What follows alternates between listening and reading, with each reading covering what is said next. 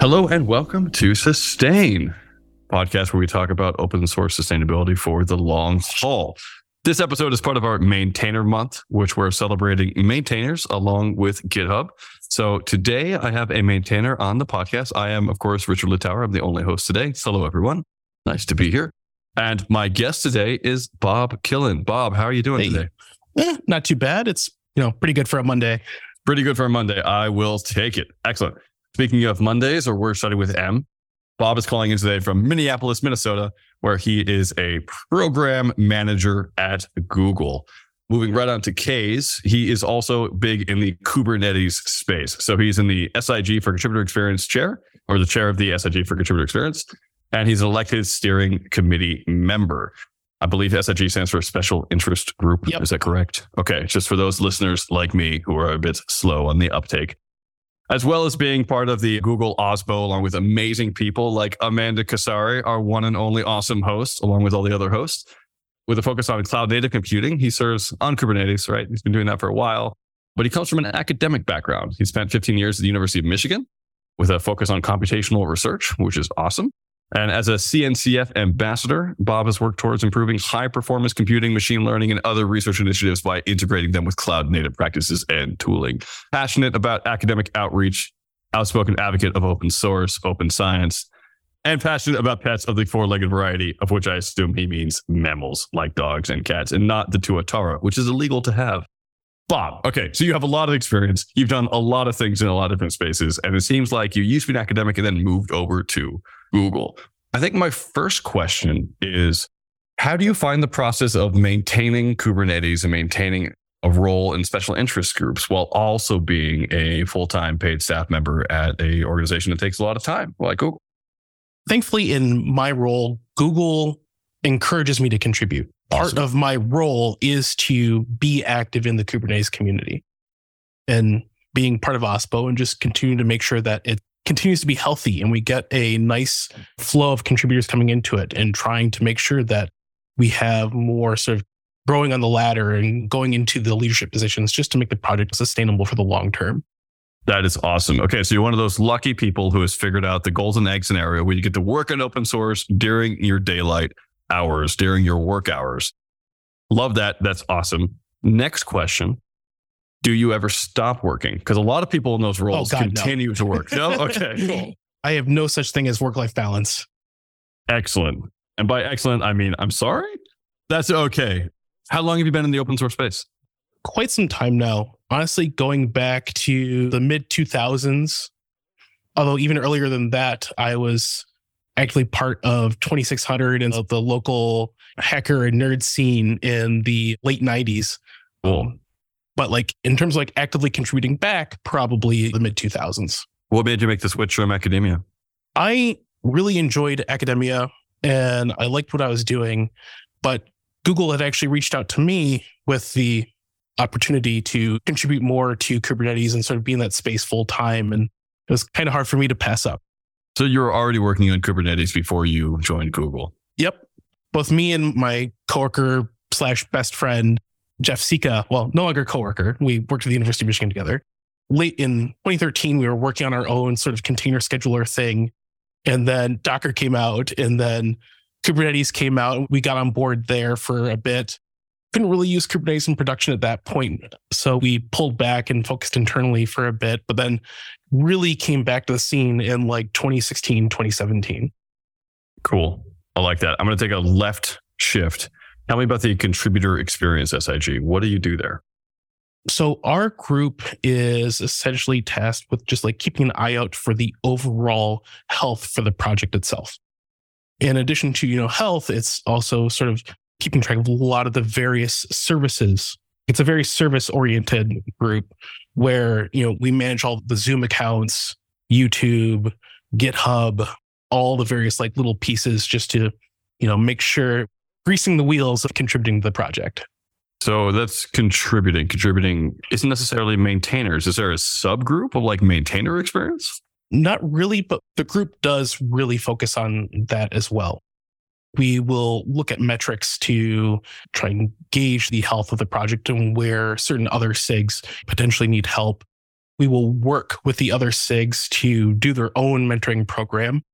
Usually, like when they will reach out to us that, like, hey, we don't have a lot of maintainers in this area and we want to change that. And so we will sort of work with them to basically build a program to try and grow people into those roles. I'm really interested in that. How do you find people who are interested in growing into those roles? That can be difficult. We do a wider call out for people that might be interested. And the way we do most of the mentoring in Kubernetes is sort of a group mentoring cohorts. This is honestly because we care about the maintainer's time and doing a one on one type maintainer mentoring relationship. If that mentee flakes or has a life thing where they have to step away suddenly, well, the maintainer spent a lot of time trying to teach this person to come into it and they're gone. So we will pull in usually groups of six to eight people, sort of do things over a release cycle or release cycle of Kubernetes. So about four months to sort of go up a rung in the ladder. This might be longer for some, might be shorter for others, but the whole intention of being, you know, you go in with six to eight, and if you get one to two, that's a win. I'm literally taking notes. I haven't heard of that process before, and I really like it. The big thing is it de risks the maintainer's time because yeah. they're already overworked and overstressed. The other thing that we found has been really beneficial is the mentees will talk to each other. So if they have questions or we'll create like a private Slack channel for them and just a place where, you know, where they don't have to be afraid of asking what they might think is a stupid question, but there isn't really a stupid question. I guarantee you someone else had the same thought. And they'll be able to ask each other, like, hey, has anyone seen this? Are you having a problem with this? Or like, hey, can you review my PR? And you have just this little group of people that can sort of like actively help each other through that. Do you have a private Slack channel as well for all the people who are running the SIGs that do the same thing? No. In Kubernetes, we avoid private Slack channels as much as possible. We have an exception process for requesting them. Usually it's only groups that have to deal with security related things, yeah. code of conduct related things, just because we want to make sure as much happens in the open as possible. But you know, we are aware that especially if you're newer and trying to grow in an area, you might be hesitant about tossing out a question just into a Slack channel with 2,000 people in it. It's just the nature of the beast. Well, this question I want to ask, I can't figure out how to ask it. So maybe I'll just state what I'm trying to figure out is being a maintainer, you're always learning. So you're always somewhat new. How do you deal in your own life with feeling like I have a question that I want to ask and I feel stupid asking it? Where do you ask those questions? at this point, I've grown past the point of being afraid of asking them in public. So popping to the channel and asks them, or like, and I might tag a few individuals that I know in the community mm-hmm. already that might be able to answer it. And part of the benefit of at least trying to do that in an open place as much as possible is other people also see it. So it becomes then available in the Slack logs and things like that for people search and potentially find themselves sometimes being able to do that and having the trust and expertise to know that's okay is a really big struggle. So that's why I asked. If that's something that you've largely solved through experience and time, what is hard for you about maintaining these days? Finding time. Well, yes, I do work on the Kubernetes project as part of my day job. I do also have a lot of other responsibilities, and there's a lot in the project itself. It, I believe, is the second largest open source project. We have almost 80,000 contributors, 2,000 GitHub org members, 350 repos. And there are people all over the world doing this essentially 24 7. So it can be difficult to keep up with everything. There's an endless backlog of issues, prioritizing and triaging, and it can be an issue. Do you have any tricks for shutting off? No. cool. If you know any, please tell me music, meditation, going for a walk, all the things. But yeah, no, it's tough. It's tough. So obviously, it's a huge labor. It's also a labor of love. It's also your actual labor, labor. We're recording this on May Day. So just shout out to people laboring everywhere. What do you enjoy the most? What keeps you there? People. I absolutely love the people that I work with. Most of my friends over the past few years are all other Kubernetes contributors. I get like open source is the way to find friends in your 30s. I love that. Has the conference route proven effective for helping you connect with those people in real life? Oh, yeah. So KubeCon, CloudNativeCon happens. There's one in the EU, one in NA, and the one in China is coming back again. But we had just over 10,000 people at the one in EU last month. And then alongside each KubeCon, we also do a contributor summit. Usually it's a one day thing where we'll run workshops, we'll have unconference sessions, and honestly, a lot of hallway track time to just like connect and chat with people and catch up. I actually think if you asked most of the contributors, the reason why they attend KubeCons and go to the summit is just to meet and talk with people in person again. I think I would agree with that. That's certainly my experience of a lot of conferences. Professionally, academically, a lot of the thing that you do in academia is publish for the sake of publishing. And that's where you get your cred and that's where you feel successful. With open source, sometimes it's PRs. It's things that you feel like you've shepherded along and seen. In your case, maybe special interest groups growing. What I'm curious about is because you have this academic background, do you still feel the need to research? Do you have like long term things that you're trying to plan through as well? Sort of. Most of the researchy type things is mostly just because I'm that type of person. And like I will sit there and look at spreadsheets for fun. I'm just kind of like one of those people that loves like diving in and exploring that sort of stuff. And then in terms of putting things into action long term, I will say like things in open source tend to be slow and some of the things can literally take years to see come to fruition. I'm still waiting for Wi Fi to improve as a protocol. So I hear that. What are you looking forward to most going forward? I am looking forward to step down from some of my leadership roles. I have worn the mantle for a while and I'm happy to pass it on to someone else. Going back to the whole mentoring cohort type stuff. So SIG contributor experience has been doing a leadership mentor cohort where we have essentially been training up and teaching some people to replace us. So that way, some of us as leads can step down. And want more people to be okay with the idea of stepping down. As one of those people who has the golden egg type scenario where you're working for open source, do you think that stepping out of the leadership role will affect your job prospects or your worth for Google or any uh, company? Sorry. I don't think so. Cool a lot of the stuff, uh, like outside of Kubernetes, I'm still heavily involved in the ecosystem as a whole. I've been on and off more engaged, like at the CNCF level. I'm hoping that CNCF has sort of their own equivalent contributor experience called contributor strategy, where their goal is to help like build documents and blueprints and help like all the projects in the foundation. And I'm hoping once I step back from some of my leadership roles, there's a few initiatives in the Kubernetes that I really want to spend more time tackling. And then I want to work more over there to sort of benefit the greater ecosystem as a whole.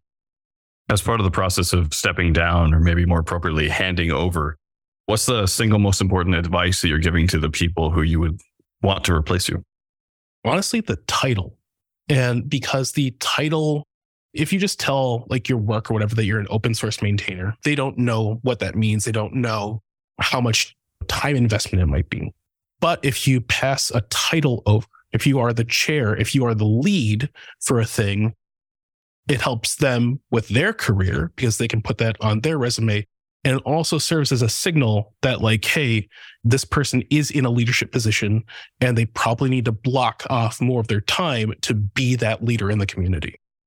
Really like that. Do you find that structure is necessary for helping out people to approach the responsibility of being part of a maintainer like yeah, project? Uh, I do think in general, I don't know if you've had Paris Pittman on here before, but like one of the things that she was always a champion of was she was the ContribEx chair before me, is like the idea of roles and having these sort of named positions. And as I've spent more time in the project and also working for an employer that's heavily invested in open source, that title winds up being a much bigger thing because it's easier to explain that like, hey, I'm a lead of this instead of like, oh, I'm a oversee these subdirectories in this random open source project or something like that. Having the title actually really helps just people make that mental connection, if that makes sense.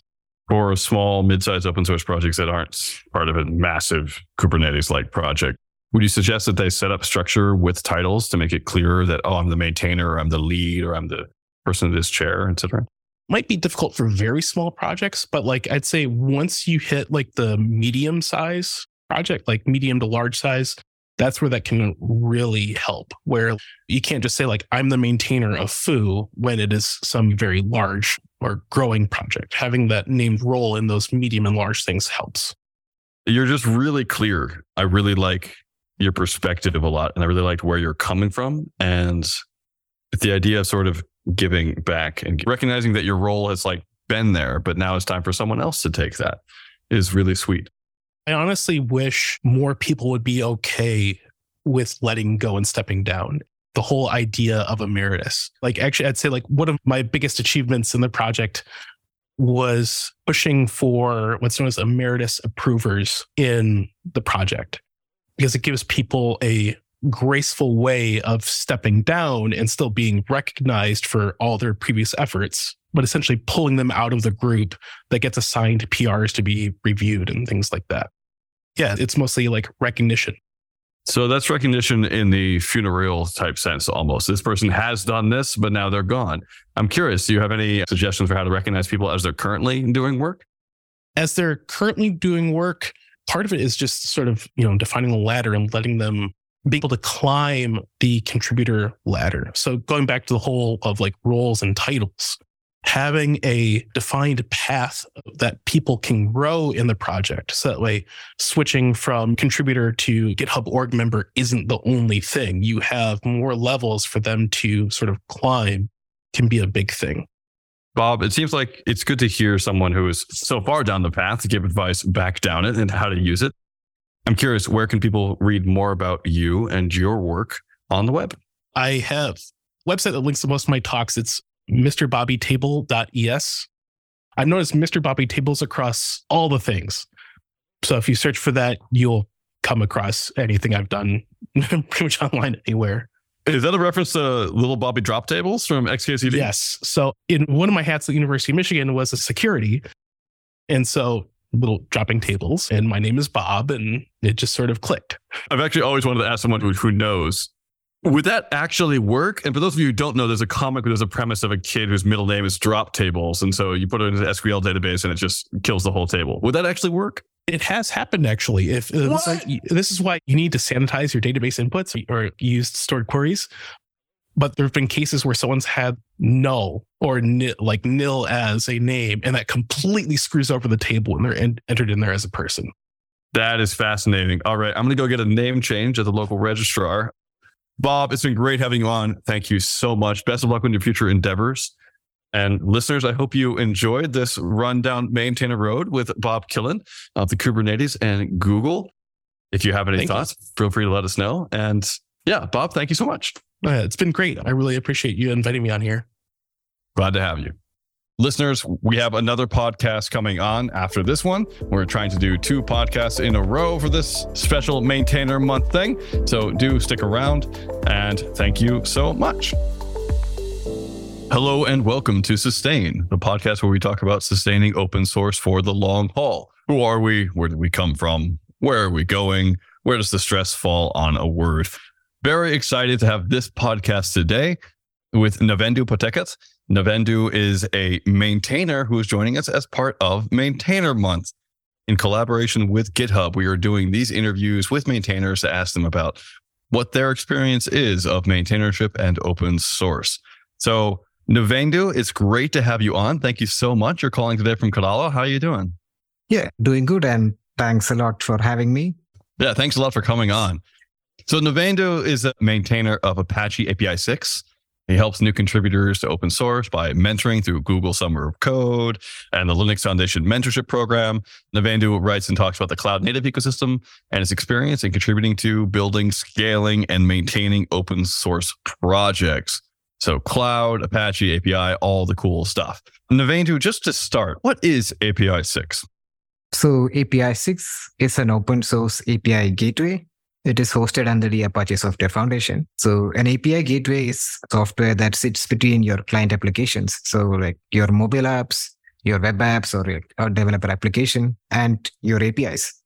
So an API gateway is used to get traffic into your APIs. So if you have multiple APIs, an API gateway can consolidate them and provide a single place for your client applications to interact. And on top of all this, it provides features like authentication, security, fine grained traffic control, monitoring, and so on. So if you missed all that, it's basically a reverse proxy with a lot of features. So it's like an API for APIs or something similar. How long have you been Yeah, that- working yeah. APISIX? It has been over a year and a half. So I started early last year. Is that where you work as a full time job? Yeah. So APISIX was initially developed by what is now API7.ai. So they initially developed the project and they donated it to the ASF. So I now work for API7.ai, but I work on the APISIX project. So API7.ai is building products on top of APISIX. We also want to maintain APISIX because we are building stuff on top of APISIX. So I work on the APISIX stuff. Cool. Okay. That makes a lot of sense. You sounds like you spend a lot of time with mentoring as well. I'm curious before we get into what that mentorship is like, how did you end up in this role? How did you yourself get mentored to where you are? I started doing open source stuff just for fun because during the pandemic, I had a lot more free time. So I was building all of these side projects, all of these weekend projects, and just pushing them to GitHub. So one of those projects was moderately successful and it received a lot of contributors, it received a lot of users. And that led me to this open source path. So I was more interested in working on open source stuff. So I eventually started contributing to other open source projects as well. So instead of just building stuff on my own, I was working on other open source projects that I found interesting. Then I learned about mentorship programs. I was part of the Linux Foundation mentorship program as a mentee initially.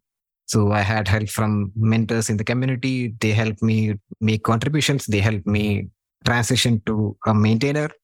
And eventually I wanted to give it back. I wanted to pay it forward to the community. And then I started as a mentor in these programs once I started on this open source path, I was working for companies that built open source projects or like built stuff around open source projects. So I was mostly working for these companies and I was contributing to these open source projects as a part of my job. That was a pretty cool thing to do. So I kept doing it and now here I am. I like that. So you've taken the shift from being a weekend warrior to being a nine to five open source person. Do you ever turn off and stop doing open source? Like, what do you do now with your evenings? I still find it really difficult to like just take a step back. I guess that's a common problem for a lot of maintainers because they don't know when to shut things down because there is always something happening in the community. There are always pull requests that needs review. There are always bugs like feature requests that needs your comments. So I guess there's n- not really a turn off point, but I try to like actively do that right now because over the past few years, I realized that not taking care of myself or like being online 24 7 is taking a toll on my health and like it's not sustainable, I guess. So even outside of my work, I still contribute to open source stuff. I write about open source stuff. I give talks about open source stuff. It's pretty much open source all the way. Awesome. Curious about mentorship. So you mentioned that you've gone through LF as a mentee and then now you're a mentor, but you also do Google Summer of Code. What's the difference between those two mentorship programs for you on a day to day basis? Is it any different to be a mentor for both of those? I worked on the same project in both of these programs. So the project was participating in both of these programs. So I was a mentor on the same project, but in through different programs. So it didn't really change what I did or the way I work with mentees. But I guess like in the administrative side or like in the whole process, there are some differences. But in general, both of these programs, what they want you to do is to help mentees make them good open source contributors and make sure that like they contribute to the project even after they graduate from the program so i think both of these programs do that really well So I'm curious about APISIX because it seems like it's a really large project, mainly for like corporations or websites that are large enough to have multiple APIs. Are you mentoring for APISIX? And if so, are you finding that your mentees are coming from industry or are they freelancers, people who are just interested in it in general because they wanted to get into open source?